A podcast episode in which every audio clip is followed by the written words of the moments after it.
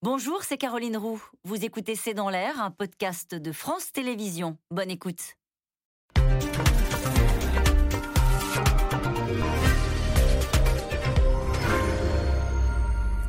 Bonsoir à toutes et à tous. Nous attendons vos questions SMS, Internet et réseaux sociaux pour alimenter notre discussion. Un coup dans le dos, une trahison. Jean-Yves Le Drian délaisse le langage diplomatique pour qualifier l'attitude de l'allié américain. Hier soir, l'annonce a pris tout le monde de court. L'annulation d'un contrat de 52 milliards d'euros conclu entre l'Australie et la France pour l'achat de 12 sous-marins. Washington rafle le contrat du siècle et signe au passage un accord stratégique avec Canberra et Londres. C'est un nouveau coup de canif dans la relation transatlantique.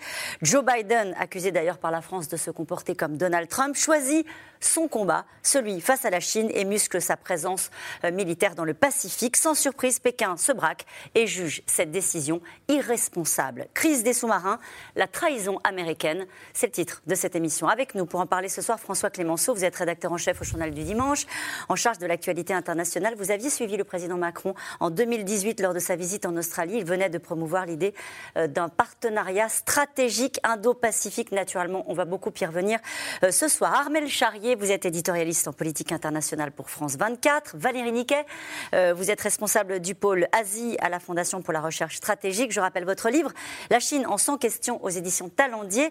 Enfin, Sylvie Matelli, vous êtes économiste, directrice adjointe de l'IRIS, l'Institut de Relations internationales et stratégiques. Votre dernier ouvrage, Géopolitique de l'économie, est publié aux éditions Erol. Bonsoir à tous les quatre. Euh, merci de participer à ce C'est dans l'air en direct. Il va falloir nous raconter, François Clémenceau, comment les choses se sont passées. Ça s'est déroulé cette nuit, on a vu que le ministre des Affaires étrangères était très en colère au réveil. Il y a de quoi, hum. parce que d'après ce que je comprends, nous comprenons, euh, c'est que cette décision à la fois de l'Australie et des États-Unis, elle a été euh, apprise par les responsables français hier. C'est-à-dire que euh, même lorsque le 30 août dernier, Florence Parly, Jean-Yves Le Drian euh, rencontrent par visioconférence leurs euh, homologues australiens dans un format qu'on appelle 2 plus 2, où on discute effectivement de la mise en œuvre de ce partenariat stratégique euh, signé avec l'Australie en 2016.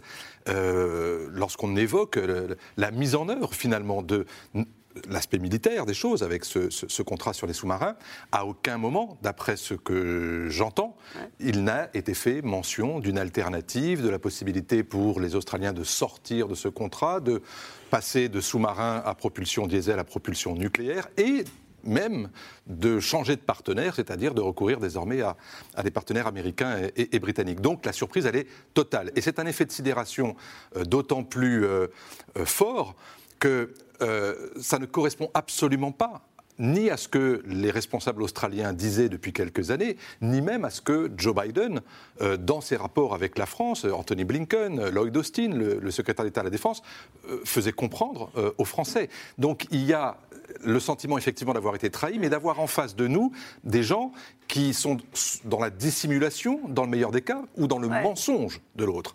Euh, on ne parle pas de Donald Trump, là, on parle de Joe Biden. On parle de Joe Biden. Et, euh, alors, euh, toute la journée, on a, on, a, eu des contacts avec des, responsables à la fois à l'Élysée, au ministère des Armées, au Quai d'Orsay, pour essayer de comprendre finalement ce qui, s'il n'y avait pas une erreur quelque part, s'il n'y avait pas une erreur d'interprétation, de compréhension ou même de renseignement sur ce que font nos partenaires, parce qu'on est quand même au courant de ce qui se dit, de ce qui se fait. Eh bien non. la surprise est Elle ne correspond en rien à ce qui avait été dit euh, précédemment. La seule chose qui a mis la puce à l'oreille, c'est qu'il y avait effectivement des rumeurs notamment au sein du Parlement australien, sur le fait de vouloir euh, peut-être sortir du contrat parce que les termes n'étaient pas suffisamment euh, satisfaisants pour une partie de la classe politique australienne. Mais déjà, ce contrat avait été revu, corrigé, parce qu'il est toujours en cours non pas dans la construction, mais dans l'élaboration, dans, dans, les études. Donc des rumeurs, mais pas plus que ça. Et puis, dans la crise afghane, et là on passe côté américain, il y a eu effectivement ce sentiment, là encore, d'être euh, bousculé, d'être brutalisé, parce que là aussi, manque de coordination, manque de préparation, manque de concertation. Et on, va y et on retrouve ça effectivement maintenant sur un dossier qui est beaucoup plus stratégique que la simple évacuation euh, de l'Afghanistan. Simple, non. Elle ne l'était pas. Simple évacuation de l'Afghanistan. Mais l'effet là, il est sur les 30 ans à venir. Il n'est pas sur euh, les 15 jours à venir. Les conséquences diplomatiques de ce qui est en train de se passer. On parle pas, Armel Charrier, de n'importe quel contrat. On parle du contrat du siècle. Ah oui, c'est vrai que lorsque euh, on nous l'avait annoncé ce contrat, c'était en 2016, euh, tout le monde était plein d'une joie extraordinaire. On ne savait même plus qui voulait dire on a réussi ce contrat du siècle. Il y avait euh, le ministre Le Drian qui était à ce moment-là à la Défense, il y avait le président Hollande, et donc et l'un et l'autre étaient si fiers de dire on l'a signé, ce contrat qui portait sur 50 milliards, on parle bien de milliards d'euros, qui parle sur 22 sous-marins, qui montre une spécificité de construction française et qui surtout amène à aller euh, donner une partie du savoir-faire de l'autre côté, effectivement, euh, du Pacifique. Je crois que ce qui... Avec, pardonnez-moi, je vous coupe, mais avec aussi un accord stratégique entre deux pays. Voilà. Euh, voilà. C'est ça. C'est-à-dire que la complémentarité, c'était ça. C'était de dire, on est arrivé à vendre un armement de qualité dans un endroit où habituellement on ne va pas. Et surtout, on est arrivé à passer au travers des mailles d'un filet où habituellement l'industrie d'armement française ne va pas, c'est-à-dire qu'on est dans le milieu anglo-saxon et qu'on est arrivé à discuter avec les Australiens qui habituellement préfèrent justement être sous la coupelle américaine. Alors en 2016, on en était d'autant plus fiers que ça voulait dire qu'il y avait la recherche de la part de l'Australie d'aller chercher chez les Français une certaine autonomie en disant on n'a pas envie d'être sous la coupe américaine uniquement. Et de cette Australie qui avait pris conscience que la Chine était en train de monter en puissance et donc de la France qui disait eh bien nous aussi puisqu'on a des territoires là-bas puisque je vous rappelle qu'on a la Nouvelle-Calédonie, on a Tahiti donc on a aussi une marine qui se déplace dans le Pacifique, on est un des rares pays européens aller jusque-là. Alors, on a peu de bâtiments, on a peu de population, mais on a un petit peu, et donc on a construit ce partenariat. Alors, l'Australie évoque des raisons de sécurité nationale euh, pour justifier euh, le changement euh, de partenaire sur, sur ce sujet. Alors, il y a différentes thématiques, on a retenu. Il y a une thématique qui est que François l'a abordé, ils veulent un changement de sous-marin en disant on ne veut plus des sous-marins qui sont à moteur diesel, mais on veut à propulsion nucléaire, ce qui n'était absolument pas dans le cahier des charges. C'est ce qu'a redit Jean-Yves Le Drian et c'est ce qu'a redit la ministre Florence Parly tout à l'heure lors d'une conférence où elle disait d'ailleurs on va regarder au niveau justice ce que l'on peut faire. On pourrait attaquer la décision des Australiens? On peut, évidemment, elle va aller regarder ce qu'il en était. Donc ça, ça fait partie des choses qui sont, euh, qui sont absolument capitales. Économiquement, euh, je me tourne vers vous, Sylvie Matelli. Euh, on parle de Naval Group, hein, c'est un groupe euh, français à Cherbourg. il y avait une sidération aussi dans, ce groupe de construction, donc de sous-marins, qui était persuadé que les carnets de commandes étaient prêts et pleins pendant, des années. Ça, ça, peut coûter cher à l'Australie. On ne sort pas d'un contrat aussi énorme que ça sans pénalité.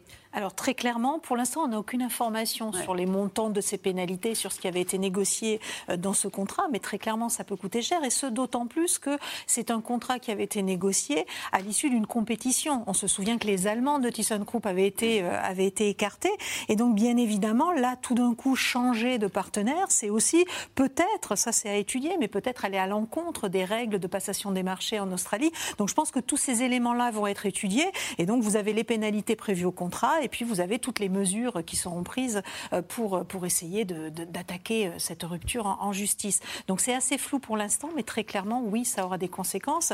Euh, et après, c'était le contrat du siècle pour Naval Group, donc il est, il est clair que c'est un coup dur. Naval Group est quand même présent et a signé des contrats avec plusieurs pays. Donc c'est un coup dur, c'est pas un coup fatal non plus, mais ça reste un coup dur. Alors là, on se tourne naturellement vers les Chinois parce que tout ça se passe dans cette zone-là. Et au fond, et on va beaucoup en parler ce soir, euh, ce qui se joue, c'est naturellement euh, la stratégie de Joe Biden dans cette euh, zone indo-pacifique, comme on dit, et la réaction des Chinois à ce contrat-là et à ce, cette recomposition donc de, l'alliance stratégique. On va en parler ce soir entre les États-Unis, la Grande-Bretagne et l'Australie. Ça n'a pas du tout amusé les Chinois. Oui, ça n'amuse pas les Chinois, mais c'est pas ça qui est le plus surprenant en fait. C'est une réaction normale de la part de Pékin d'ailleurs met en avant euh, le caractère de propulsion nucléaire. Ce ne sont pas des sous-marins qui lanceront des bombes atomiques pour simplifier, euh, gardons ça à l'esprit, mais simplement, ils ne sont plus diesel, ils sont à propulsion nucléaire. Par ailleurs, il faut quand même noter que pour le moment, l'Australie n'a absolument pas la capacité de produire ce combustible. Donc, soit elle va l'importer ou le faire euh, charger les sous-marins en Angleterre ou alors aux États-Unis, soit elle devient une puissance avec cette capacité et sachant change les équilibres dans la région. Et ils vont commencer à discuter de ces possibilités sur 18 mois. Donc la perspective de doter demain d'une capacité de sous-marin nucléaire qui pourra contrer la Chine, c'est on est dans le domaine du rêve là. On est sur Pourquoi on est dans le domaine du... Parce qu'ils n'ont pas les moyens. Pour le moment, ils, n'ont pas, les moyens. Ils amorcent des discussions qui seront sans doute très délicates au Parlement australien, mais également au Congrès aux États-Unis. Il y a des transferts de technologies qui seront très difficiles. Les Chinois ne sont pas contents. Ça, c'est normal. L'alliance euh, États-Unis, Grande-Bretagne, euh, qui retrouve euh, son caractère global, ça les consolera de l'Irlande peut-être et du Brexit. Mais enfin, bon, voilà, qu'on donne une petite, un petit cadeau aux Britanniques. Ils sont importants, ils font partie de cette alliance. Et l'Australie, évidemment dirigée contre la Chine. Mais quand Florence parlait, Parly pardon, parle d'incohérence, c'est aussi parce que l'objectif, c'était pour Joe Biden, en théorie, c'était de coaliser l'ensemble des démocraties qui partagent les mêmes visions, notamment sur la Chine, contre cette menace chinoise, que ce soit les Japonais, les Coréens, les Indiens en Asie, mais aussi les Européens. Et s'attaquer directement à la seule puissance européenne qui a été en pointe pour lancer cette stratégie défense de l'Indo-Pacifique qui a mené des partenariats avec l'Australie, Donc la France. avec l'Inde, avec l'Asie du Sud-Est. Euh, Jean-Yves Le Drian a tous les grands dialogues stratégiques en Asie qu'on appelle Shangri-La Dialogue depuis des années, est extrêmement ferme sur la liberté de circulation sur mer contre la Chine. Florence Parly a les mêmes positions. Donc la France est véritablement à la pointe de cette stratégie de l'Indo-Pacifique, euh, des rééquilibrages de la puissance chinoise et il semblerait que pour Joe Biden, la menace principale, en réalité, finalement, ça n'est pas la Chine, mais c'est la France qui ose parler d'autonomie stratégique et donc c'est quelque chose d'épouvantable. Donc c'est quand même très très curieux. Avec euh, les Britanniques, encore une fois, en appui, euh, qui sont sans doute ravis. Euh, on fait juste partie des dommages collatéraux. voilà. Valérie Niquet, on fait juste partie des dommages collatéraux. Oui, mais ça a des conséquences graves. Parce que, en fait, cette nouvelle position de la France sur l'Indo-Pacifique contre la Chine, elle n'allait pas de soi. Beaucoup de gens, des d'abord en France, euh, trouvent que pourquoi s'opposer à la Chine, c'est très bien la Chine, pourquoi euh, s'allier aux Américains. Il y a un anti-américanisme en France qui est euh, ancien, profond, et qui va renaître très certainement autour de ça. Et en Europe aussi, beaucoup de gens sont incertains. Donc cette attitude américaine, cette incohérence qu'on a vue effectivement en Afghanistan et aujourd'hui sur ce contrat, c'est quelque chose, ça c'est vraiment sidérant. Et nous allons en reparler euh, après ce premier portage. Le contrat du siècle s'est transformé, on l'a bien compris, en crise diplomatique. La France est sonnée. Les Australiens annulent un contrat de 52 milliards d'euros pour des sous-marins au profit des États-Unis. Le ministre des Affaires étrangères évoque une trahison, un coup dans le dos euh, de Canberra, mais surtout, surtout de l'allié américain. Léa Dermiedjian, Aurélie Sonner.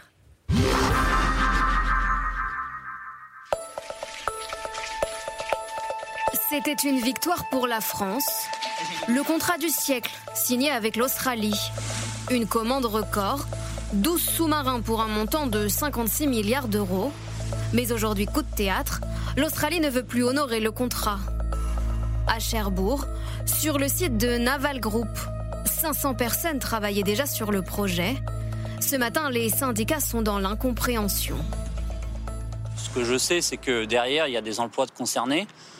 Les premiers à payer, malheureusement, sans être devin, je pense que ce sera les plus précaires. Une décision qui tourne à la crise diplomatique. Jean-Yves Le Drian, qui avait à l'époque signé le contrat, exige aujourd'hui des explications et ne cache pas sa colère. Bah D'abord, euh, c'est vraiment en bon français euh, un coup dans le dos.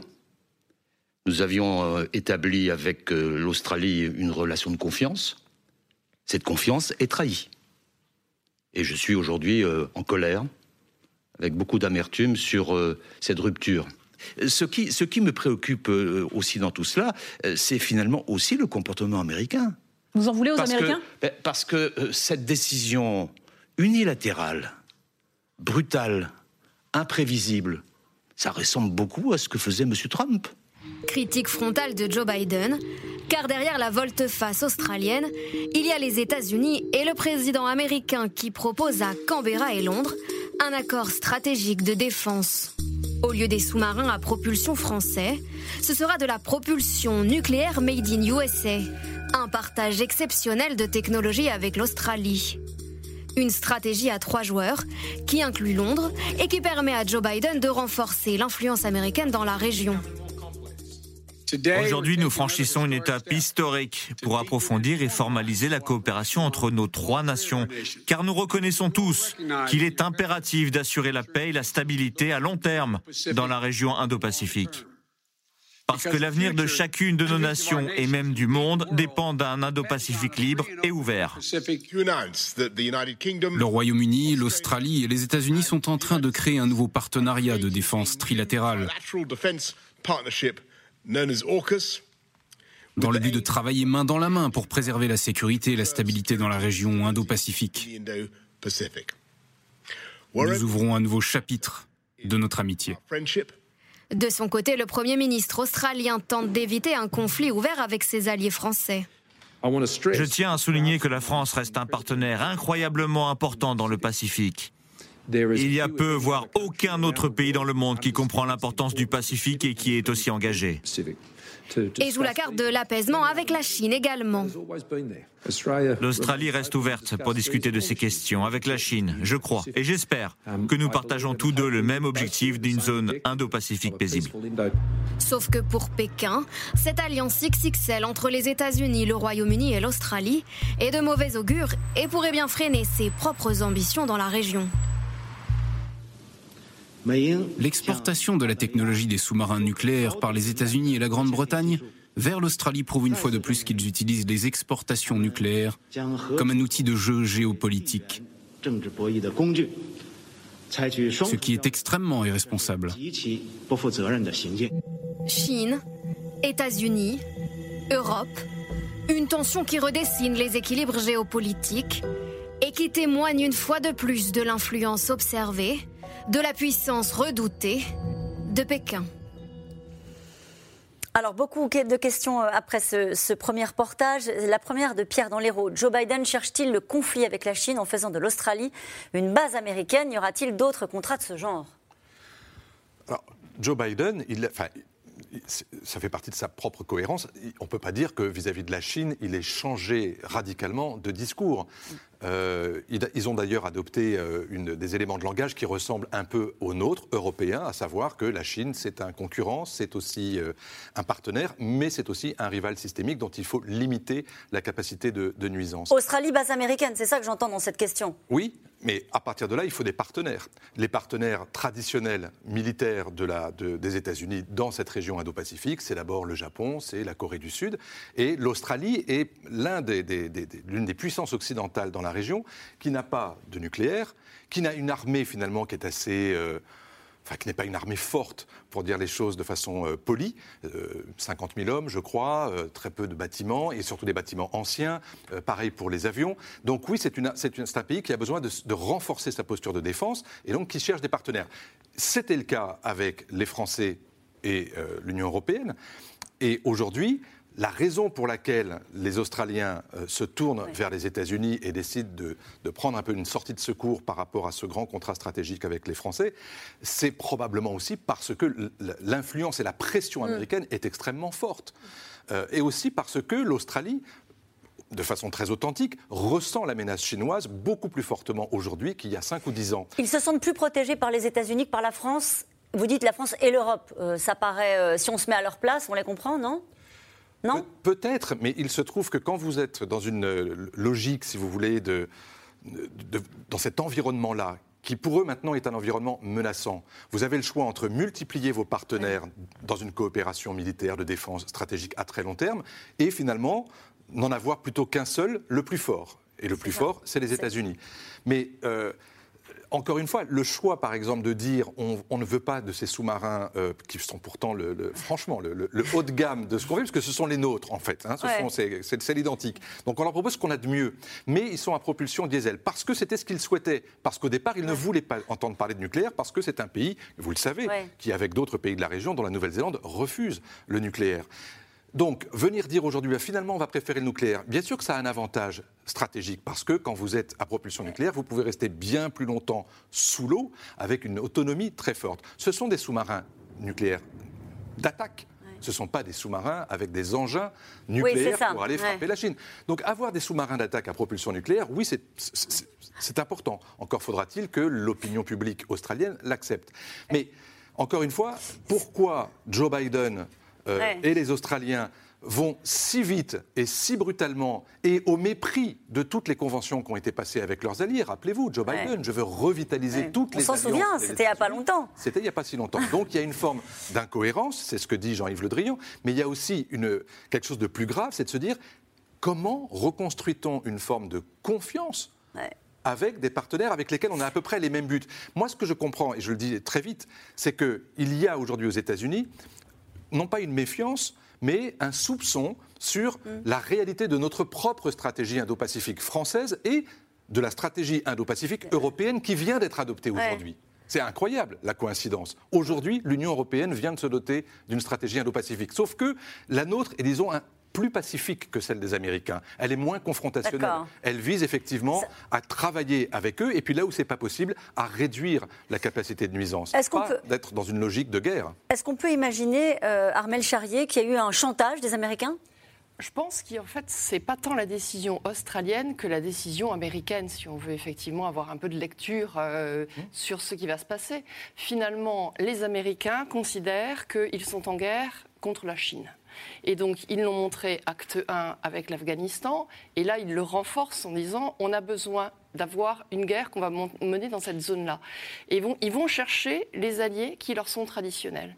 Et les alliés qui leur sont traditionnels, en terminologie habituelle, on dit les five EYES, c'est-à-dire en fait les cinq anglo-saxons, États-Unis, Royaume-Uni, Royaume-Uni, ah. euh, l'Australie, la Nouvelle-Zélande et le Canada. C'est ceux avec lesquels ils ont l'habitude de travailler. C'est ceux avec lesquels ils considèrent que comme c'est le monde anglo-saxon, le monde du libéralisme, le monde de la même culture, hmm. ils peuvent avoir du renseignement. Et donc du coup, ils disent il faut qu'on aille à la bataille ensemble. Au passage, ils offrent au Royaume-Uni une porte de sortie après le Brexit, qui est de dire, OK, ben nous maintenant, on va jouer le jeu américain et on va jouer le jeu indo-pacifique, donc on n'est plus dans la sphère européenne. L'Europe, effectivement, c'était l'accord qu'avaient trouvé euh, les Australiens avec la France, qui était un accord bizarre. On avait une presse qui commençait à monter pour dire, vous prenez du retard, vous coûtez trop cher, on n'aime pas ce que vous faites les Français. Pourquoi? Parce que, certes, il pouvait y avoir des retards ou des choses comme ça, mais aussi parce qu'il y a eu un lobby australien qui n'a pas l'habitude de travailler avec les Français. Les Français, on a une mauvaise réputation là-bas. On est ceux qui avons fait des essais nucléaires. Ah, euh, et donc, puisqu'on a fait des essais nucléaires, ils ne nous aiment pas. Ça reste, c'est resté dans ces tensions-là. Donc, c'était pas naturel pour eux d'aller travailler avec nous. Donc, certainement, ce que n'a peut-être pas compris Naval Group, c'est-à-dire que le moindre petit écueil qu'ils allaient faire, le moindre petit retard ou quoi que ce soit, allait être monté contre eux parce que finalement, la partie n'était pas jouée et qu'elle allait se rejouer en sous-main. C'est une impression Hein. mais ça donne effectivement cette impression qu'on est en train de se resserrer sur ce en qui on a confiance. Une déclaration euh, du major général Adam Finlay, c'est un général australien. Il a dit en mai 2021, un conflit avec la Chine est très probable. Pourquoi d'un coup il y a eu cette montée en pression entre l'Australie et la Chine? Valérie Nickel. Alors c'est pas véritablement d'un coup, ça fait déjà euh, plusieurs années. C'est aussi parce que la position australienne elle-même, il y a eu des changements de gouvernement, a changé. On avait des gouvernements en Australie qui étaient très favorables à la coopération avec la Chine, il y a une vraie complémentarité, notamment avec les matières premières australiennes, euh, le charbon, l'acier, etc., euh, et les besoins euh, de la Chine. Il y a eu une évolution. Et l'Australie est devenue beaucoup plus vigilant face aux menaces chinoises, et je ne parle pas uniquement, et peut-être pas essentiellement de menaces militaires, on en est quand même assez loin, hein, il ne faut pas non plus... mais par exemple, l'influence, le lobbying chinois, l'influence chinoise dans les universités auprès d'hommes politiques australiens. Donc il y a eu véritablement, il y a eu des pressions chinoises, également un chantage commercial sur les biens australiens, le vin, l'acier. Euh, il y a eu des embargos. Finalement, l'Australie s'en est plutôt euh, bien sortie. Donc en fait, il y a des tensions qui sont montées entre l'Australie et la Chine. Et l'Australie, en fait, s'est plutôt rapprochée de l'analyse d'autres acteurs régionaux euh, qui s'inquiétaient de cette montée en puissance chinoise qui longtemps n'a pas tellement dérangé les Australiens. Je ne crois pas du tout à une guerre demain entre l'Australie et la Chine, ni d'ailleurs à une volonté de guerre des États-Unis contre la Chine euh, en Asie. Alors, qu'est-ce qui est en euh, train de se passer quoi? C'est euh, une montée en tension gérée, contrôlée? Je ne sais pas s'il y a véritablement une montée en tension, si ça va beaucoup plus loin que, ce qu'on dit aux États-Unis depuis longtemps, c'est-à-dire une alliance contre la Chine pour contrer la montée en puissance de la Chine, y compris militaire, dans la région. je pense que peut-être, pourquoi maintenant cette remise en cause, qui est assez curieuse, effectivement, hein, on a eu un 2 plus 2 stratégique, un dialogue très approfondi avec les Australiens il y a quelques jours, enfin, il y a quelques semaines. Donc c'est quand même très très curieux. Euh, pour Biden, l'humiliation afghane a été expliquée par le fait que, oui, mais on lâche l'Afghanistan un peu n'importe comment parce qu'on va, va en Asie. Et là, c'est euh, présenter un accord en montrant, regardez ce qu'on fait, l'alliance du siècle euh, après le contrat Vous voulez dire qu'il fait comme souvent de la politique intérieure et qu'il est en train de dire aux Américains, regardez, ça ressemblait à une débâcle, mais c'était pour faire ça et ah, on rafle un contrat au passage. Aux Américains et à ses alliés euh, régionaux qui ont des raisons de s'inquiéter de la réalité de l'engagement et de la, de la solidité de la protection américaine après euh, la manière dont euh, le, ce qui s'est passé en Afghanistan. Donc en fait, là, c'est un peu une manière de dire, regardez, on est très présent, on a une grande alliance contre la Chine, on est présent, on est dans la région.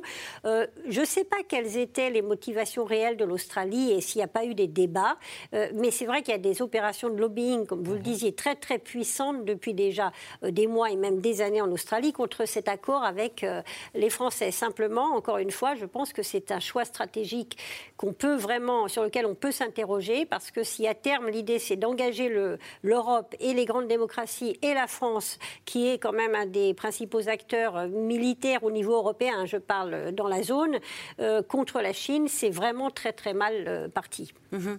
Et on parlait de, ce rapprochement avec l'Australie. Joe Biden recevra les trois dirigeants japonais, australiens et indiens. le quad. Le quad, ça s'appelle, et il privilégie ces, ces espèces d'alliances comme ça, un peu réactives, un peu plus agile que. Euh, oui, alors c'est pas la première fois. Le non, ça existe depuis un moment. Et, mais c'est vrai que le 24 septembre, là, ce sera une réunion, euh, ce sera à Washington. Et effectivement, ce sera une façon de dire aussi aux Japonais, euh, de dire on ne vous oublie pas, vous faites partie de ceux qu'on a envie de défendre. C'est une façon aussi de dire à tous les autres alliés, enfin des alliés, à tous les autres pays qui, sont, qui ont peur de, de, la, de la, politique chinoise, de l'hégémonie chinoise, des routes de la soie, des, des, des, conséquences que cela peut avoir, de leur dire vous inquiétez pas, on est là, on est dans cette stratégie Indo-Pacifique et on n'est pas tout seul, on a des partenaires dans la région.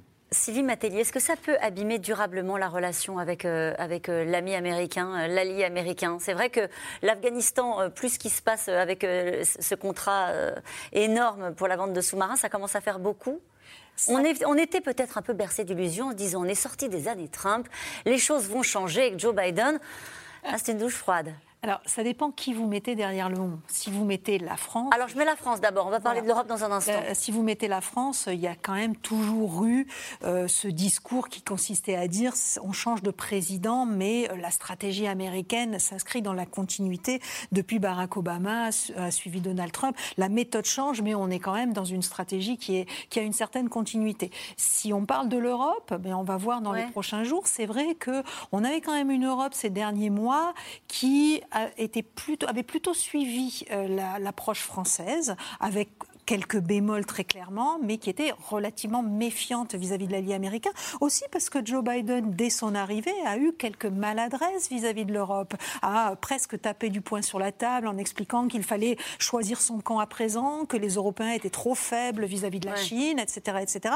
Et puis il s'était adouci quand il avait vu la réaction européenne et avait essayé de convaincre au sommet de l'OTAN lorsqu'il était venu ou, ou dans le dernier G7. Donc pour l'instant, c'est très incertain côté européen, mais il est clair que l'Afghanistan, plus cette affaire avec l'Australie, plus un certain nombre de signaux qui ne sont pas très positifs, vont probablement inciter les Européens à aller euh, plus loin dans leur démarche. Alors justement, on va en parler, puisque visiblement c'est le sujet, hein, les Européens, parce que euh, entre les mauvaises manières de l'allié américain et l'impérialisme du puissant chinois, euh, l'Europe tente de se construire ce qu'elle appelle une autonomie stratégique. Hier, Ursula von der Leyen, la présidente de la Commission européenne a encore durci le ton euh, vis-à-vis de Pékin et de son projet commercial des routes de la soie. Walid Berissoul et Christophe Roquet.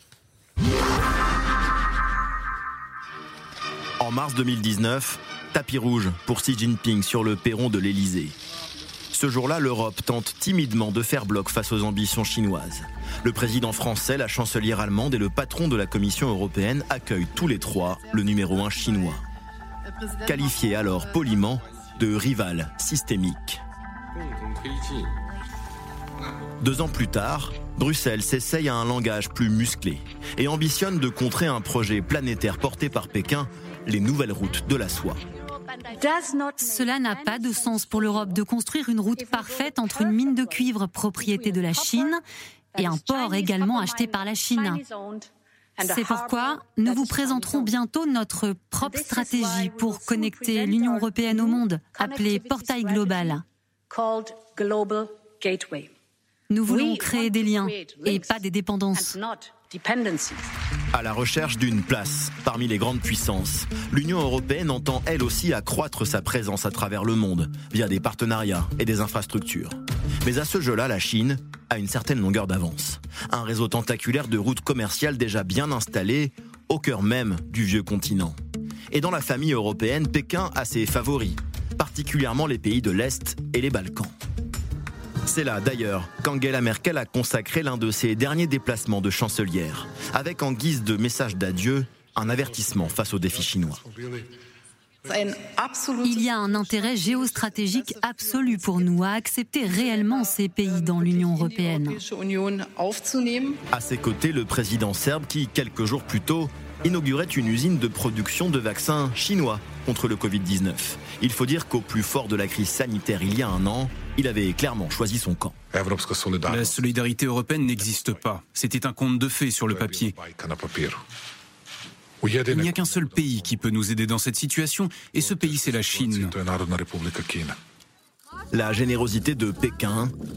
D'autres pays en ont eu une expérience, disons, plus contrastée. Le Monténégro, par exemple. Pour financer la construction de cette autoroute, le pays a emprunté un milliard d'euros à la Chine.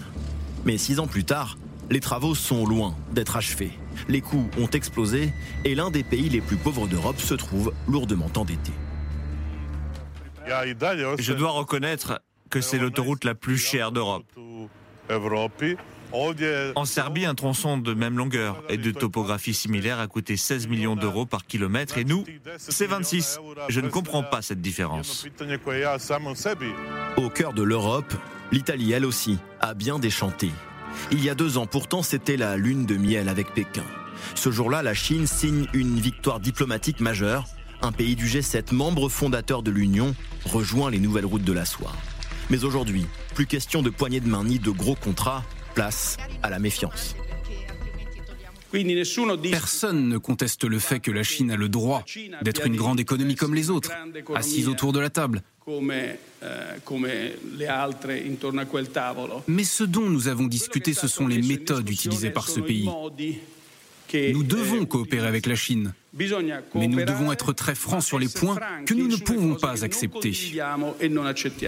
Et quand l'Europe dit non, elle le fait sur des sujets où il lui a longtemps été reproché son silence, comme le sort réservé à certaines minorités en Chine. Hier, Ursula von der Leyen a pour la première fois proposé de bannir du marché européen les produits issus du travail forcé des Ouïghours. Les droits de l'homme ne sont pas à vendre, quel qu'en soit le prix. Mais au sein même des 27, la Chine dispose de quelques amis, des amis puissants. Viktor Orban, par exemple. Plusieurs fois, il a opposé son veto pour défendre Pékin, le plus souvent sur la question des droits de l'homme. Et la crise diplomatique se poursuit puisque, à l'instant, euh, Paris dément avoir été averti en amont de la rupture de ce contrat, alors que la Maison Blanche, plutôt dans l'après-midi, avait certifié avoir euh, prévenu euh, ses, alliés français. François Clémenceau, ça, c'est l'écume des choses. Ou parce qu'il y a ces communiqués-là, ça veut dire que les choses sont vraiment crispées entre la France et les États-Unis? Ah oui, oui, il y a une vraie crispation et ça va pas être la bataille de je t'ai dit, non, j'ai pas dit. C'est juste le fait que ça traduit un soupçon, une méfiance, une crispation, euh, une incompréhension même. Euh, sur la façon de faire et sur les raisons pour lesquelles euh, les choses ont été décidées de façon aussi imprévisible et de façon aussi péremptoire.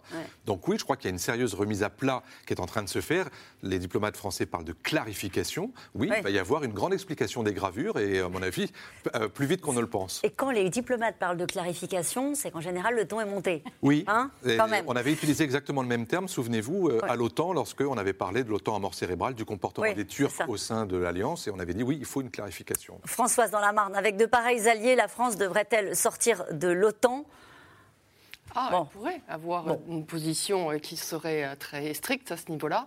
A priori, elle ne le fera pas, mais ça aurait, certains lui demandent d'avoir ce panache-là, en disant il faut effectivement être différent. Alors, la question qui est posée à l'Europe, et ce qu'on a très bien vu dans, dans, ce reportage, c'est maintenant quelle sera sa stratégie entre cet allié compliqué à gérer, visiblement, quels sont les États-Unis, et, et, la puissance chinoise, avec cette idée d'une défense européenne. Ça a encore été évoqué hier par Ursula von der Leyen oui, qui du coup a fait un chapitre assez long sur la défense européenne parce qu'elle euh, y met euh, le fait d'avoir euh, évidemment des militaires et une action ensemble, mais elle y met aussi le fait de devoir se protéger de toutes les cyberattaques et elle y met aussi le fait qu'à un moment donné, il faut une souveraineté stratégique et que par exemple demain, il faut aussi être indépendant et savoir, elle a pris cet exemple-là en parlant de la loi puce, savoir faire des microprocesseurs pour pouvoir du coup être autonome en Europe. Alors pourquoi est-ce qu'on le met dans la défense européenne? Que vous pouvez avoir un armement européen. Si à un moment donné, vous vous trouvez avec une puce, qu'elle soit euh, américaine ou qu'elle soit euh, chinoise, mhm. dans ces cas-là, euh, vous êtes dépendant. Donc c'est une vraie question qu'aujourd'hui se pose à l'Europe. Mais on voit que de toute manière, il n'y a pas beaucoup de cohérence à l'Europe aujourd'hui. Outre le fait que les gens ne pensent pas forcément tous la même chose, moi, j'ai été étonnée parce que lorsque l'on parle d'une stratégie indo-pacifique dans la bouche de la présidente de la Commission, évidemment qu'on comprend ce qu'elle veut dire parce qu'on est aujourd'hui entre la guerre avec la la Chine, on voit la montée en puissance et on voit comment est-ce qu'il faut opérer là-bas. Mais on le fait comment? Parce qu'on n'a plus beaucoup d'argent, que euh, les marines euh, les plus importantes, c'est pas nous qui les avons. Enfin, je veux dire, on a une marine qui est une marine française. Euh, la marine britannique, bah, maintenant, on sait très bien où est-ce qu'elle a choisi son allié. il c'est loin d'aller jusque, jusque là. Donc, on n'a pas les moyens de cette stratégie. c'est ça. C'est-à-dire qu'en fait, ce qui m'a frappé hier dans le discours de Ursula von der Leyen, c'est qu'en même temps, c'est un discours où on entendait elle est allemande à la base aussi, une vision d'un certain nombre de pays qui écoutent ce que dit l'allié américain. L'allié américain a dit qu'aujourd'hui l'ennemi c'était la Chine et donc on va dans cette logique-là. Et c'est pour ça que je dis qu'il y a pas mal d'incohérences parce qu'à la fois on nous dit ah il faut être absolument autonome à la fois sur l'Europe de la défense et avoir tout en, en, en autonome parce qu'on peut vivre en autarcie s'il se passe quelque chose. Très bien, c'est ce qu'on savait faire dans le temps et on l'a beaucoup délégué maintenant soit aux Américains, soit à l'Asie. On dit on reprend ça et puis en même temps on s'engage dans quelque chose qui n'est pas notre combat. Qui n'est pas notre combat et sur lequel on ne saura pas comment faire. Ouais, Sylvie Matelli. Oui, et en même temps, pour compléter les incohérences, dans l'un des six piliers qu'elle a cités dans son discours pour construire la défense européenne, il y avait la relation à l'OTAN. Alors même qu'après l'Afghanistan, il y avait quand même un certain nombre de personnes, alors en France bien sûr, et c'est pas tout à fait étonnant que ce soit en France, mais pas que, en Europe aussi, qui questionnaient sur le rôle de l'OTAN, sur l'avenir de l'OTAN, au vu de l'échec euh, que, que, constituait l'Afghanistan. Donc c'est clairement très, très étonnant. Euh, et effectivement, la stratégie... Quand vous dites étonnant, c'est incohérent. Ah, incohérent. Oui, oui, tout à fait. Oui, oui, tout à fait. On est dans. Bah, elle, elle, joue aussi avec les incohérences et, et, les divisions qui existent en Europe sur les questions de l'Europe de la défense, sur la relation à la Chine, sur la relation aux États-Unis. On est à peu près d'accord sur rien, euh, sauf peut-être qu'il faut qu'on se renforce en matière de défense. Euh, et on n'y arrive pas. Ça fait combien d'années qu'on le dit et, et, puis en plus, on a des défis à nos portes euh, bien plus proches que l'Indo-Pacifique, qui sont multiples, divers et variés, et qu'on n'arrive déjà pas à relever. Par exemple, bah, c'est c'est la relation à la Russie, euh, qui là aussi divise en Europe, mais qui est un vrai sujet depuis, depuis des années. C'est euh, la Méditerranée et euh, la stabilité en, Méditerranée. C'est la Turquie. On est entouré à nos portes de défis stratégiques. Et puis rajouter à ça la question migratoire, les enjeux économiques. C'est un peu humiliant au fond pour l'Europe ce qui est en train de se passer. Alors peut-être que je me trompe de, de lecture, mais si on ajoute le fait qu'on n'est même pas prévenu ce qui s'est passé pour l'Afghanistan, ce qui se passe de nouveau sur un contrat à 52 milliards. Franchement. Bah, je ne sais pas. Je, serais, euh, je serais plus nuancé là-dessus parce que ce qui se passe aujourd'hui, vous auriez dit, on aurait dit il y a 10 ans que euh, l'Europe se serait dotée d'un début d'industrie européenne de l'armement. Tout le monde aurait rigolé. On y est vraiment? Mais ça commence. Mais comme d'habitude en Europe, les choses prennent un temps fou. Et effectivement, quand vous lancez des projets, et même l'idée, alors personne ne parle encore d'armée européenne, mais quand vous parlez d'initiative européenne de défense, quand vous parlez de... Un char Bien sûr. Hum les projets franco-allemands, ils existent. Ils mettent du temps à se mettre en place. L'avion du futur, etc. L'hélicoptère franco-allemand, les chars. Tout ça, ça prend un temps fou. Pourquoi? Parce qu'il faut un minimum de consensus dans un minimum de noyau dur pour arriver à convaincre les autres. Donc ça prend du temps. Mais l'idée que... Euh, à moyen terme, c'est-à-dire dans 10 ans. Mais regardez les contrats pour les sous-marins. Ils ne les auront pas, les sous-marins, avant 20 ans Ça prend 20 ans. Bon, nous, pendant ces 20 ans-là, qu'est-ce qu'on va faire? Est-ce qu'on va essayer, par exemple, de faire en sorte que les armées européennes se dotent de plus en plus de matériel de défense européen plutôt que de matériel américain? C'est le but. Est-ce qu'on va faire en sorte que la Chine cesse de diviser les Européens les uns avec les autres, en commençant par ce fameux groupe des 16 plus 1 qui continue encore d'avoir des velléités de travailler avec la Chine et donc d'amoindrir euh, les, les, cas de friction ou, ou de querelle? l'Europe, et c'est pour ça que quand Ursula von der Leyen, l'année dernière, lorsqu'elle est arrivée, elle a dit Vous allez avoir maintenant une commission européenne géopolitique, tout le monde s'est dit Mais, mais ça ressemble à rien. L'Europe, c'est pas de la géopolitique. L'Europe, c'est un marché unique et qui a effectivement un poids commercial si fort que euh, les autres sont obligés d'en tenir compte. Mais maintenant, sur les questions de défense, de stratégie, plus personne aujourd'hui ne vous rionne quand on parle de stratégie mm. autonome. Plus personne ne, vous rionne quand on parle d'Europe de la défense. La seule question, et c'est vrai qu'on a raison de la poser dans ces termes-là, c'est comment, combien et dans quel calendrier mais, une fois que mais vous avez aujourd'hui ce consensus quand même. vous dites, pas il y a ans je, je voudrais me tourner vers Valérie Niquet. Vous dites à l'instant, plus personne ne rayonne lorsqu'on parle de la défense européenne. Est-ce que on est devenu crédible sur ce sujet-là au point d'inquiéter euh, les Américains et les Chinois? Non, pas encore. Et, à mon avis, c'est quelque chose qui n'est pas possible. C'est-à-dire qu'on ne peut pas se couper des États-Unis. Euh, les États-Unis, euh, particulièrement dans le Pacifique, en Indo-Pacifique, euh, sont la, seule puissance qui compte véritablement en matière de défense. Mais il n'y a pas uniquement la défense militaire, il y a aussi des systèmes d'alliance. Je rappelle que la France est quand même membre permanent du Conseil de sécurité de, l'ONU. Et antagoniser ce type de puissance, ça n'est pas forcément le meilleur choix stratégique qui existe, surtout quand on veut s'attaquer à une puissance chinoise. On a moi, je partage beaucoup d'analyses sur la menace chinoise et le fait qu'il faut en être conscient. Et je me réjouis du fait que c'est quelque chose qui devient une thématique euh, réelle, qui existe euh, en Europe aussi, alors que ça n'était pas le cas auparavant. Mais le type d'action qu'on menait actuellement euh, là, avec le contrat, notamment en Australie, en, essayant d'évincer la France, eh bien, ça va tout simplement recréer des divisions en France même, au sein de l'Union européenne, sur qu'est-ce qu'on fait face aux Chinois. Et Pékin va être, à mon avis, très très actif pour dire, ben, regardez euh, ce qui se passe avec les États-Unis, et nous, nous sommes là, nous pouvons travailler ensemble. Donc ça risque Ça fragilise une stratégie qui était presque calée des Européens contre la Chine. Je résume comme ça. Et y compris d'alliance avec les États-Unis sur ces thématiques-là et avec d'autres puissances en Asie. Et c'est ça qui risque d'être remis en cause d'une manière assez absurde, en fait. J'ai l'impression, mais peut-être caricatural qu'à chaque fois, sur chaque dossier, on se retrouve toujours entre le marteau et l'enclume. Oui, mais, euh, mais en même temps, ça ne, je ne vois pas où est l'intérêt des États-Unis de, sur ce sujet-là. Et comme on le disait tout à l'heure, l'Australie aurait tout à fait peut avoir plusieurs partenariats. Et il est hors de question de dire que non, non, on n'a plus besoin des États-Unis en Asie. On en a besoin, mais ça ne limite pas. Et le, repli sur un monde anglo-saxon qui fait très avant-guerre, en fait, même pas avant-guerre froide. On a l'impression de voir un vieux film en noir et blanc avec euh, euh, sur justement les États-Unis, la Grande-Bretagne euh, et, c'est assez curieux. Justement, vous parlez de la guerre froide, c'est ce qu'a dit le porte-parole de la diplomatie chinoise. Il a dit ils font preuve d'une mentalité de guerre froide. La coopération entre les États-Unis, la Grande-Bretagne et l'Australie sape gravement la paix et la stabilité régionale. c'est l'argument habituel qui, qui bon, qui n'a rien d'extraordinaire. La thématique du retour à la guerre froide pour la Chine euh, est quelque chose qu'on entend euh, constamment. C'est euh, un disque. Sylvie Matteli. Ce qui, est intéressant, effectivement, je rejoins ce que, ce que vient de dire Valérie, c'est qu'au sortir du, dernier sommet de l'OTAN avant l'été, on avait un sommet qui avait été écourté, mais Joe Biden s'était quand même déplacé.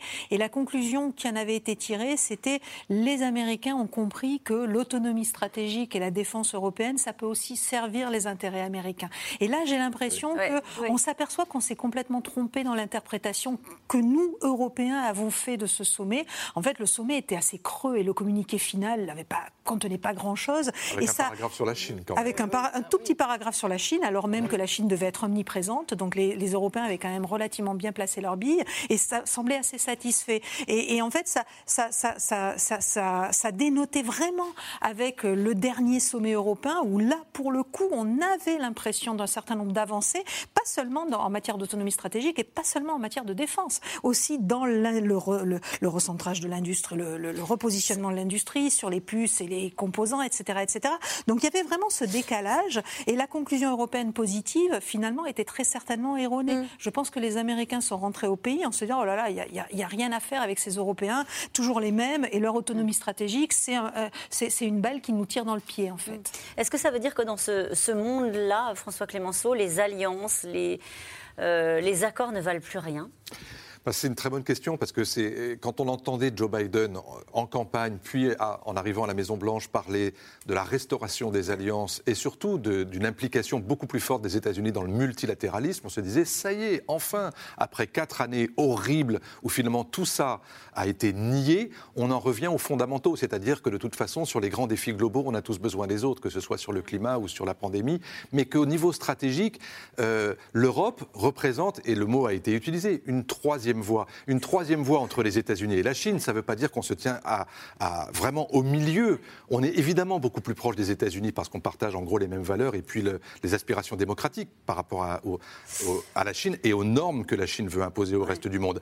Mais après, c'est clair que la façon dont les Européens envisagent cette stratégie indo-pacifique, c'est beaucoup c'est beaucoup moins dur, c'est beaucoup moins confrontationnel que ce qu'envisagent les Américains. Faire de l'endiguement, oui, mais pas à n'importe quel prix, pas à n'importe quelle condition et pas avec n'importe qui. Moi, j'étais frappé lorsque je me suis rendu pour la première fois au dialogue Shangri-La, et c'était d'ailleurs le moment où les Français, Alors pour la quoi, première le dialogue Shangri-La? C'est le grand dialogue géostratégique en Asie.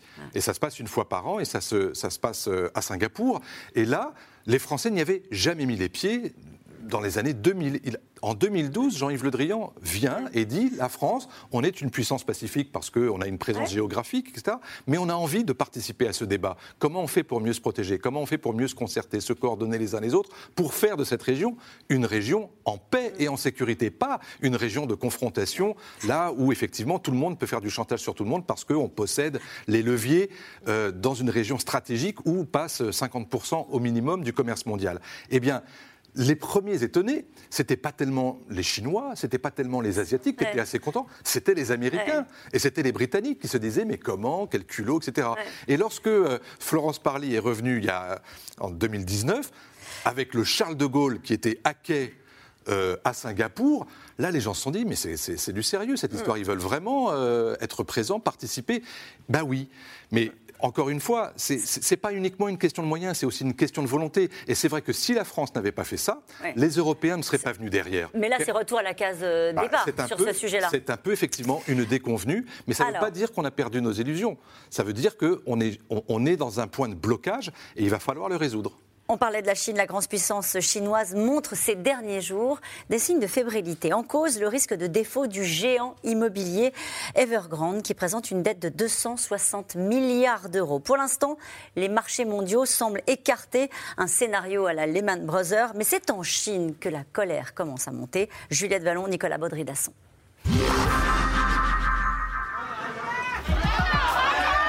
Evergrande, rends-nous l'argent.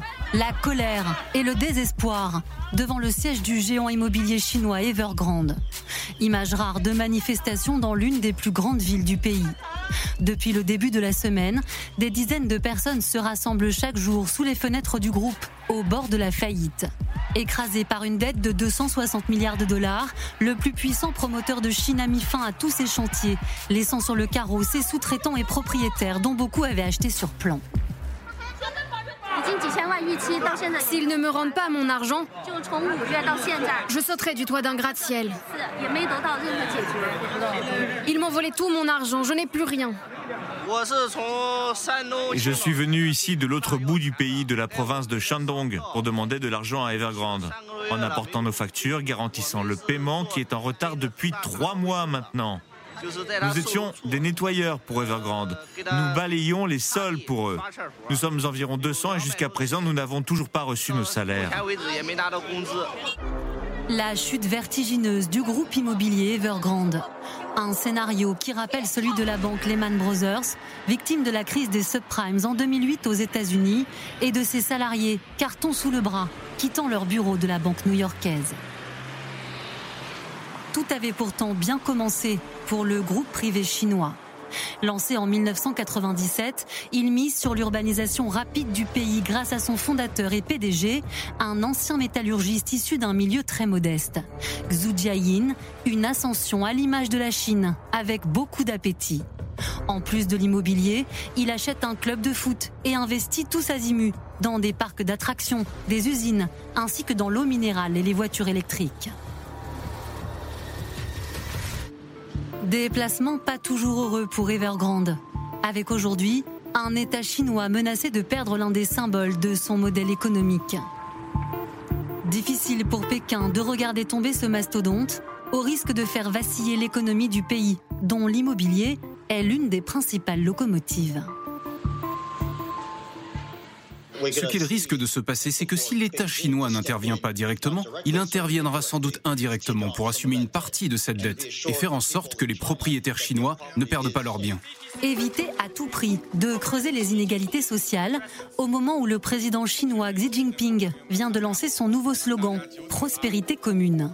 Objectif du leader communiste, réduire les écarts de richesse dus à l'essor économique fulgurant du pays. Dans une réunion en août dernier, Xi Jinping a notamment appelé les citoyens les plus fortunés à devenir philanthropes pour rétablir une certaine égalité. Des dispositions doivent être prises pour augmenter les revenus des plus pauvres et partager la richesse.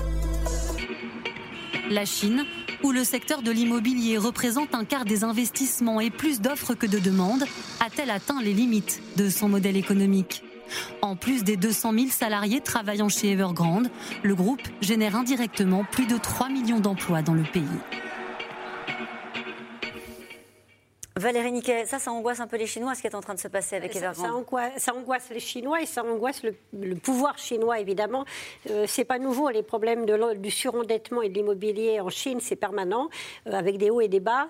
Euh, et ça aussi, on donne beaucoup de crédits, donc il y a une bulle immobilière, et puis on veut reprendre en main et ça s'effondre. C'est à peu près ce qui se passe, plus des entreprises euh, qui ont les yeux plus gros que le ventre et qui donc grossissent, grossissent, grossissent jusqu'à ce qu'elles éclatent. en général, le pouvoir suit derrière la Banque de Chine euh, avec euh, toute une série de, d'organisations en fait prend en charge les dettes parce que le risque c'est la crise sociale. Les Chinois ne disent pas grand-chose politiquement parce qu'il y a une reprise en main, y a, on a peur, la répression est beaucoup plus forte qu'auparavant, mais quand on touche à leurs économies... Il y a eu des manifestations Oui, oui, il y a des manifestations et ça peut dégénérer. et il y a une reprise en main de la part du pouvoir en Chine aujourd'hui qui est très importante. On le voit aussi sur Internet, on voit sur toute une série d'entreprises il y a le congrès du parti euh, en 2022 et euh, beaucoup de critiques en interne contre Xi Jinping qui ne sont pas coalisées, qui ne s'expriment pas publiquement. Euh, mais voilà, tous les slogans sur la prospérité, par exemple, c'est aussi contre les inégalités énormes hein, en Chine. Ce qui est en train de se passer avec ce contrat et avec ce qui se passe entre les États-Unis et l'Australie, c'est utilisé en interne par les Chinois? Ah bah, Comment est-ce qu'ils l'utilisent Ce qui est utilisé par les Chinois, c'est une, sorte de, d'effervescence nationaliste et la puissance chinoise qui s'affirme dans le monde. Euh, donc critiquer les États-Unis, critiquer tous ceux qui attaquent la Chine. Ça marche toujours. C'est, essayer en tout cas, mais ça marche pas tant que ça. Ah euh, pour les Chinois, ce qui compte, c'est leur vie quotidienne et c'est beaucoup plus ce qui se passe dans l'immobilier où ils risquent de perdre toutes leurs économies plutôt que d'attaquer euh, les États-Unis où d'ailleurs presque tous, s'ils le pouvaient, enverraient leurs enfants faire des études. Et en Australie, c'est là où se trouvent le plus d'étudiants euh, euh, chinois. Donc en fait, euh, c'est pas ça, c'est un discours qui est beaucoup repris sur Internet par les, groupes les plus radicaux soutenus par le pouvoir. Pour la population chinoise, c'est la réalité qui compte, et c'est là que ça peut vraiment être mauvais pour, pour Xi Jinping et ceux qui le suivent. Cette question, dans cette zone Indo-Pacifique tant convoitée, qui sont les alliés de la Chine? Les alliés de la Chine dans cette région, oui, tout à fait. Ah oui? Ça vous fait rire, Valérie Oui, ça me fait rire parce que la Chine n'a pas d'alliés. Voilà. Euh, voilà.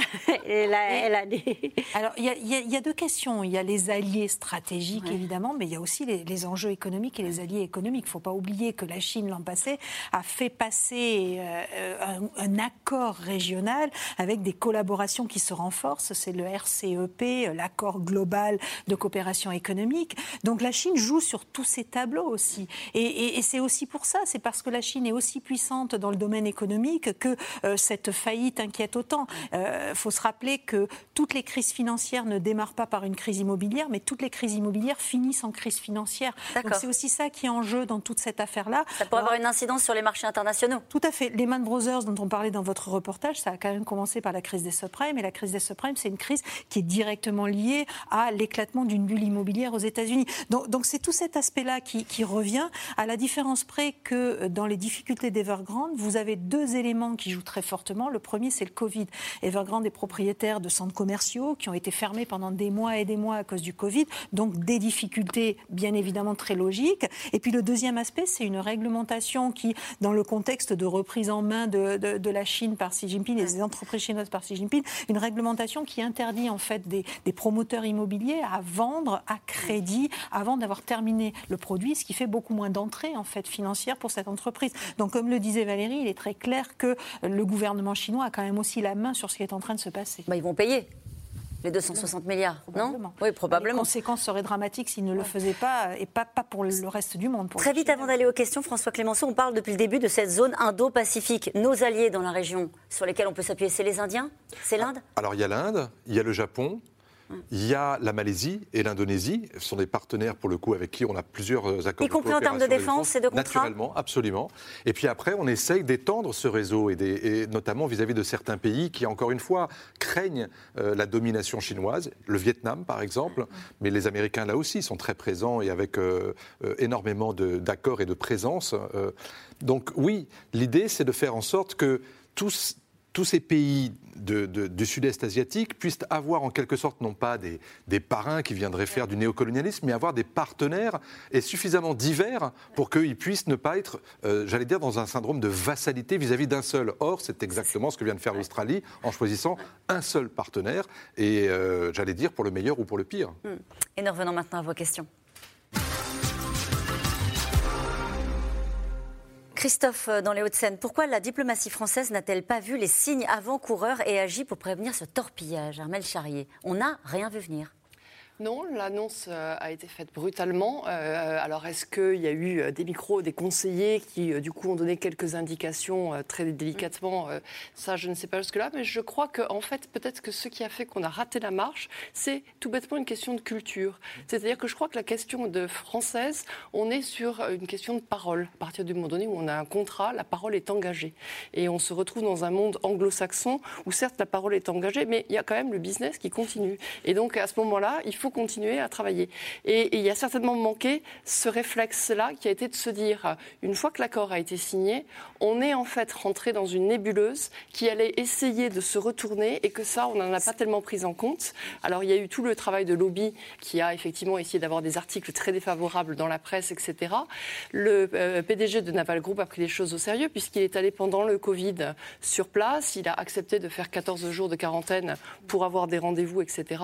Mais on a certainement pas imaginé que quelque chose qui, où la parole avait été engagée serait rompu. Et Michel Barnier, qui connaît bien les Britanniques et leur manière de négocier, euh, justement cet après-midi a expliqué que cet accord n'avait sans doute pas été suffisamment accompagné euh, politiquement. Euh, Sandra, dans le Vaucluse, l'Australie ne risque-t-elle pas une amende ou toute autre contrainte pour la rupture de cet accord Sylvie Matelli? Oui, sans doute. Très certainement, très clairement. Et au-delà de l'amende prévue au contrat, comme on le disait tout à l'heure, il y aura certainement des recours en justice et donc des condamnations euh, de, l'Australie. Quand on parle de contrat, vous l'avez dit très brièvement tout à l'heure, François Clémenceau, c'est vrai que là, on parle d'un contrat qui pourrait se finaliser dans les 10-20 prochaines années. C'est-à-dire que là, les négociations et les discussions juridiques qui vont débuter à partir d'aujourd'hui, ça peut durer encore pendant. Oui, naturellement. Mais en même temps, ce contrat, c'était un contrat par tranche. C'est-à-dire qu'on signe en 2016, on commence à faire des travaux d'études, 2017, 2018, et oui, bien sûr. Mais au fur et à mesure, c'est pas comme si on disait, bah oui, c'est un contrat de 50 milliards, tenez, prenez les 50 milliards, et puis ensuite on attend les bateaux dans 20 ans. Non, donc c'est un, c'est un. J'adore quand vous me regardez comme ça. Non. à chaque fois, on, à chaque fois, on renégocie, et on renégocie toutes les phases. Et, construire des, des bateaux et les vendre, ça prend énormément de temps. Et à chaque moment, à chaque étape, on resigne encore des accords. Ça veut dire que Naval Group et la France a déjà reçu des sommes pour la négociation et la construction même de ce contrat. Les travaux d'études, naturellement. Et puis encore une fois, le chiffre qui était évoqué euh, ce matin, c'était donc 250 millions de pénalités au minimum, ne serait-ce que pour ce geste de rupture. Mais encore une fois, l'Australie avait la possibilité de sortir. C'est pas comme si ce qu'ils venaient de faire était illégal. Dans chaque contrat, il y a une possibilité de sortir du contrat, mais effectivement avec un prix à payer. Bernard, dans les Yvelines, la France et l'Union européenne ne sortent-elles pas marginalisées de cette opération? Ah, si, un petit peu. Si, si parce qu'effectivement, ça montre que, euh, en fait, il y a deux choses. La première, c'est effectivement ça renforce le bloc anglo-saxon dont on parlait, les États-Unis et leurs alliés classiques, traditionnels sur lesquels ils s'appuient. Et puis sur le fait que ça renvoie euh, une volonté certainement américaine de rappeler que nous sommes leurs alliés, mais que quand ils veulent nous voir petits, on reste petits. Et que l'Europe a toujours joué des différences en disant justement entre le libéralisme euh, américain et entre le côté très dictatorial chinois, il y a la France qui euh, a justement des valeurs, la France et l'Europe, Mhm. euh, qui du coup est capable d'être plus nuancée, qui est capable d'avoir quelque chose de plus humain. Et on le remet souvent quand on dit, ben voilà, il faut en parler dans, dans, dans plein de choses. Mais euh, ben là, on montre qu'en fait, on s'en fiche de nos, de nos valeurs. Sylvie Matteli Euh, je crois qu'on on n'a pas vu, me semble-t-il, encore réagir les Européens par rapport à ce camouflet. Mais on peut imaginer qu'après l'Afghanistan, Ça fait beaucoup, quand après même. différents événements, ça fait un petit peu beaucoup, et que l'idée d'une défense européenne, l'idée d'autonomie stratégique devrait quand même sortir renforcée de ces choses-là. C'est à chaque fois ce qu'on dit. C'est à chaque fois ce Hein, qu'on dit. c'est vrai. aussi. Allez, euh, Françoise, dans l'aude, l'Angleterre a-t-elle quitté l'Union européenne pour devenir un nouvel État des États-Unis? Alors, c'est un- elle est rude cette question, mais en même temps, c'est assez vrai. euh, les États- la, la Grande-Bretagne se remet sous la coupe euh, américaine. Lorsque le Royaume-Uni était encore dans l'Union européenne, il avait ce qu'on appelle une relation privilégiée, une, rela- une- une special relation avec, le- avec les États-Unis d'Amérique, et notamment sur le plan stratégique, et notamment sur le plan nucléaire. Donc là, cette idée d'aller associer euh, la Grande-Bretagne sortie de l'Europe dans cette affaire euh, australienne, c'est une façon effectivement d'aller euh, chercher un partenaire qui soit géographiquement européen, et le seul qui était capable de pouvoir rentrer là-dedans, c'était effectivement le, le Royaume-Uni, bien que, euh, d'après ce que je comprends, il n'a pas les compétences non plus pour fabriquer euh, ces sous-marins. Donc c'est plus un partenaire politique qu'un partenaire industriel. Ils étaient très agacés, les Britanniques, sur l'Afghanistan aussi. Oui, naturellement. pas été prévenu et, et à raison d'ailleurs. Parce que là encore, ça s'est fait d'une façon euh, extrêmement mouvementée, brutale, euh, sans grande concertation. Mais moi, ce qui, m- ce qui m'amuse, c'est que lorsque, les, euh, je me rappelle, euh, Biden est arrivé et qu'il a choisi Anthony Blinken comme secrétaire d'État, au Quai d'Orsay et ailleurs, on disait c'est notre copain, il parle français, il est francophile, il a, il a passé dix années en France, on est d'accord à peu près sur tout, et euh, évidemment, on ne peut pas être d'accord non plus sur tout. Et puis, lorsqu'il y a eu l'Afghanistan, c'était tiens, c'est drôle, ils disent des choses et puis ils font le contraire. Et maintenant, je ne vous raconte même pas ce qui se dit, c'est vraiment une forme. Trahison. Oui, mais, mais, mais quand, quand vous engagez de la, de la relation personnelle à ce point aussi, avec des hommes, ce sont des hommes aussi, hein, eh bien vous vous dites... C'est encore plus dur à avaler. ça- oui, et ça ne va pas pouvoir durer comme ça, euh, j'allais dire, de façon sereine et apaisée, non? Nicolas, dans le Barin, Joe Biden ne fait-il pas comme Donald Trump en plus sournoisement?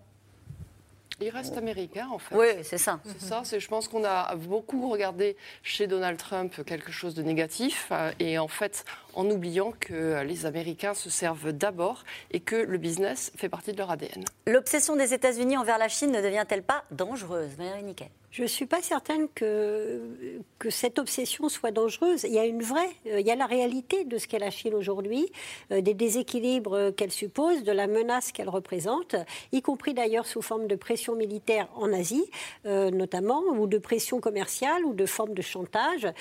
Donc il n'y a pas, je, je, renverserai pas en disant tout ça c'est de la faute des États-Unis contre la Chine. Je pense qu'il y a une réaction américaine et d'autres puissances face à une Chine qui est de moins en moins acceptable. Euh, donc ça, je n'irai pas euh, jusqu'à jusqu'à porter l'analyse là. Mais on voit bien qu'avec ce type d'attitude aux États-Unis, tous ceux euh, l'anti-américanisme. C'est exactement ce que vous disiez en début d'émission. Eh bien, euh, ont des arguments. On va dire, mais regardez, euh, les Américains sont pires que les Chinois. euh, ils nous trahissent. Et où est la vraie menace Ils nous espionnent aussi, certains diront. et tout ça est aussi vrai d'une certaine manière. Mais Vous voulez dire que ça redonne du grain à moudre Voilà. pour tous ceux en Europe Exactement. qui veulent un rapprochement avec Exactement. commercial, notamment avec la Chine. Exactement. Et au Japon aussi, d'ailleurs, et dans d'autres pays qui ont intérêt à coopérer, comme on le disait, économiquement avec la Chine, par exemple. Bernard, si les États-Unis veulent nous entraîner dans un conflit contre la Chine, avons-nous les mains libres pour ne pas les suivre? Taïwan. Taïwan, on y vient. Allez. Si jamais, effectivement, il devait y avoir un scénario militaire entre la Chine et Taïwan, oui, les États-Unis interviendraient. Je crois que ce qui vient d'être dit avec l'Australie va dans cette direction. La vraie question, c'est qui en Europe, ailleurs, rejoindrait les États-Unis dans ce combat-là? Autrement dit, euh, est-ce que nous, petits Français ou petits Allemands, euh, petits Danois, est-on prêts à mourir pour la démocratie à Taïwan? C'est un vrai sujet et je pense que ça occupe les esprits. Et je ne connais pas beaucoup de responsables français qui écartent cette option en disant ça n'existera jamais. Merci à vous tous. C'est la fin de cette émission qui sera rediffusée ce soir à 23h40. Demain, vous retrouvez Axel de, de Tarlet. Et n'oubliez pas que vous pourrez retrouver C'est dans l'air quand vous le voulez, en replay sur France.tv ou sur les plateformes en podcast. Tout de suite, c'est à vous.